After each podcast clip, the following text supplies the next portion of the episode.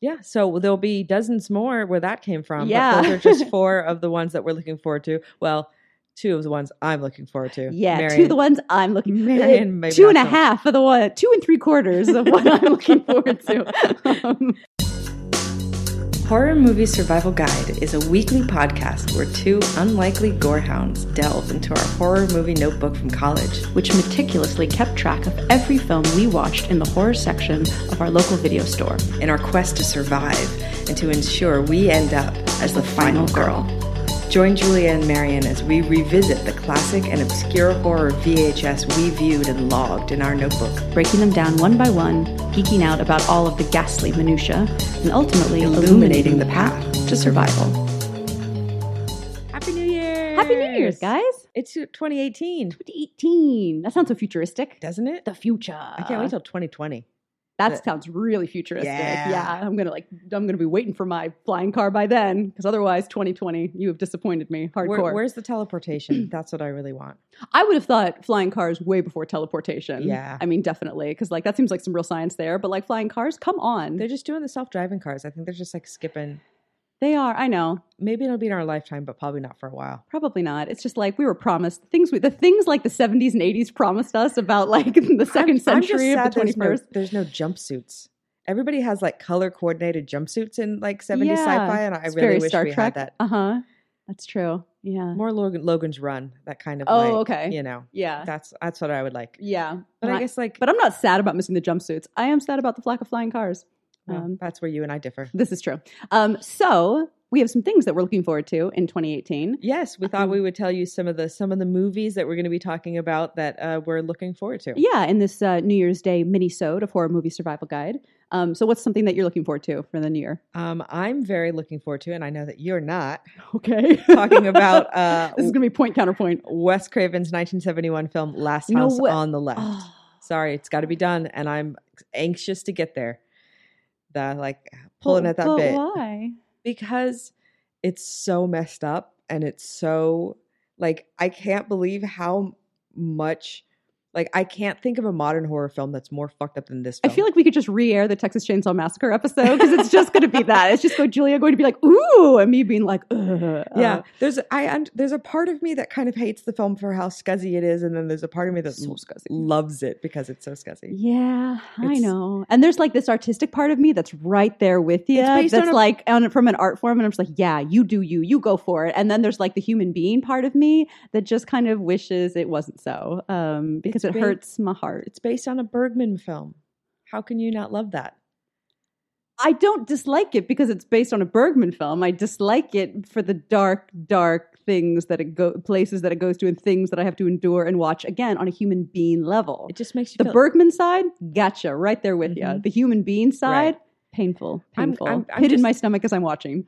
Yeah, exactly. But I, I'm glad that you're you're appreciative of the art form. I'm trying, desperately trying over here, you know, because it's really, if I just took it for kind of face value, I'd be like, Ugh, I don't, you know, those people, I'm sure you've had those conversations with people who just art is just entertainment. Right. And if it's not entertainment, it has no value. Right. And I guess we're all, you know, as children, we must all be there at a certain level, right? Because you know, as like a six-year-old, you're not like, "Eh, but look at it as art, you Right. know, you know, unless you're like Einstein or something. But I feel like, you know, there comes that point, especially when you're an artist yourself, where you're like, okay, it's not my bag, but I see what they're going for, and I'm down, and good for you. Yeah. And I feel like horror movies push that in me a lot because Sure. I feel like being so sheltered from them for so long, it's so not my wheelhouse Mm-hmm. and the things that I gravitate towards in them are things that I am the most comfortable and safe with, like sort of like the more gothic elements, ghost stories, Right. you know, things like that. So I'm, uh, you know, I have this like prejudice, of course, towards that. So things like Last House on the Left is Well, it, I, pushes it. I, I like it's great because there's they've ma- he's made a film that's like you know some people would be like I you would say like I don't enjoy that film and I'm like Wes Craven doesn't want you to enjoy this film. Like the point Mhm. isn't to enjoy it. Right. The point is to just kind of like make you uncomfortable. Yeah. Um, He but does there's that. but there's a there's a way to do that that's like like I'm okay with this kind of uncomfortable. I'm not okay with like fucking Harmony Korine like uncomfortable. Yeah. Like that, I'm like, nope. Mm-mm. or like Cannibal Holocaust. Like, Right, you yeah. go to hell with that. Like, sure. Yeah. You just, you know, there's different ones, but No, for Last sure. House on the Left, there's enough artisticness in it that I'm okay with it. Yeah, for sure. Um, so that'll be a treat. And then what about you? What's one of yours? Um, well, you know, kind of going back to sort of, you know, wheelhouse things that you're kind of interested in. Um, I uh, read the Amityville Horror uh, in college, I think that you probably gave me. Um, and so I'm looking forward to discussing that uh, in 2018. yeah. Um, because I am interested that it's sort of, you know, kind of based partially on true events. Right. It is kind of a ghost story of sorts. It's definitely like, did that happen? What happened? What was the deal? Um, and uh, it has enough kind of like true crime fiction to kind of dig you in. Um, and I think the movie does, uh, you know, a really good job of making you care about this family. And um, it's uh, James Brolin and Margot Kidder as these parents, and um, makes you care about this family and things that happen to them. And the things that happen to them in the house are bonkers. So. Um, How how crazy Yeah. would it be though if if we if we assume that the Lutzes are telling the truth about this Mhm. whole thing, that um you go through this entire thing with all the ghosts and everything, and then you watch someone play you yeah. going through those things. Yeah. I don't know. I feel like you might have some serious flashback issues, you Mm-hmm. know, or maybe you're divorced enough from it where you're like, la, la, la, la, la, la. Mhm. It's all make believe. Um, but yeah, I'm definitely looking for I think it's an interesting story. So I'm looking forward to that one. Um, what's your second? My second, I realize now I've just picked ones that you're gonna hate. I'm really? sorry. We're just going to have the I- same conversation again. I know, but I can't help it. Those are the ones I'm excited about. Um, Hellraiser, Clyde Barker's Hellraiser. yeah. You're gonna have to watch that again. Yeah. It's yeah. awesome. I mean, there you go. But like artistically, like you My look at mind is now being cast back into, yeah. I can see her Uh, eyes glaze over as she Wow. realizes what she will be watching Yeah. yet again.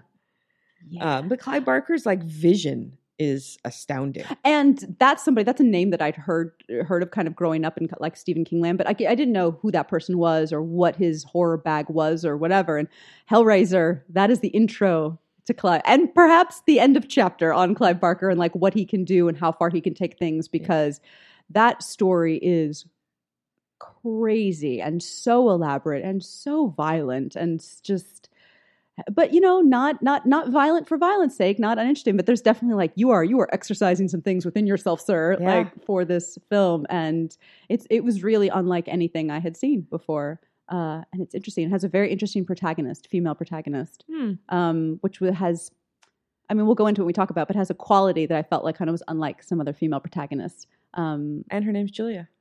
mhm Ding. ding. Um, my second one is um, uh, uh, Dario Argento, uh, Argento, Argento Mhm. sorry, uh, Suspiria, Uh, um, That- from 1974. Um, this was sort of uh, an intro to me for uh, horror films mixed with art films, Mhm. um, and this idea of sort of Italian horror and what The that giallo means. and- kind of red light, blue light. Red light, blue light, um, and the music just like That score. Mm, super hypnotic and super and and trying to i feel like trying to get the audience to go on the journey that the lead character is in on n- not on a plot level Mhm. but on a like emotional level like yeah. we're the mo- she's being hypnotized into this all this crazy world where you know sort of normal things you would never be okay with and do you know go along with but the movie's trying to do that to the audience too the movie is like a very hypnotic quality and it's like definitely mixes beautiful imagery with horrific imagery and i mean there are definitely some sequences in that movie that are mm, not okay um, but the style and tone is very different than american films and that's the bulk of what we kind of watch with Mhm. watch and um, talk about so i think that's a good one to kind of throw in Mm, Yeah. and, you Get know, a little, explore. get a- some foreign art art yeah influence. yeah, and I do feel like for some people, I think depending on the kind of person, if they were sort of like me, where they're just like, mm, it's all trash, horror films are all trash. If they were more inclined to kind of like uh, sort of kind of these art films or Bergman things or whatever, I feel like Suspiria is a good gateway movie Yeah. to the horror world, and that for that type of person, not so much Nightmare, which is was my intro, Right. but I feel like Suspiria for them would be good because it. I mean, there's just some really interesting filmmaking going on in that movie. Yeah. Argento's a, cla- a classic master filmmaker for a reason. Yeah, so I'm looking forward to discussing that. Yeah, so there'll be dozens more where that came from. Yeah. But those are just four of the ones that we're looking forward to. Well, two of the ones I'm looking forward to. Yeah, Marion. two of the ones I'm looking for. Marion, maybe two and a not so. half for the one, two and three quarters of what I'm looking forward to. Um, So um, uh, we will be around uh, next week. Will be house. yeah, we're Uh, gonna go back to doing a regular full episode for you guys. Uh, but we hope you've enjoyed this little mini-sode for New Yeah. Year's, and we hope you have a really happy New Year's Day. Yeah. And we will see you next week. Yeah. See you guys.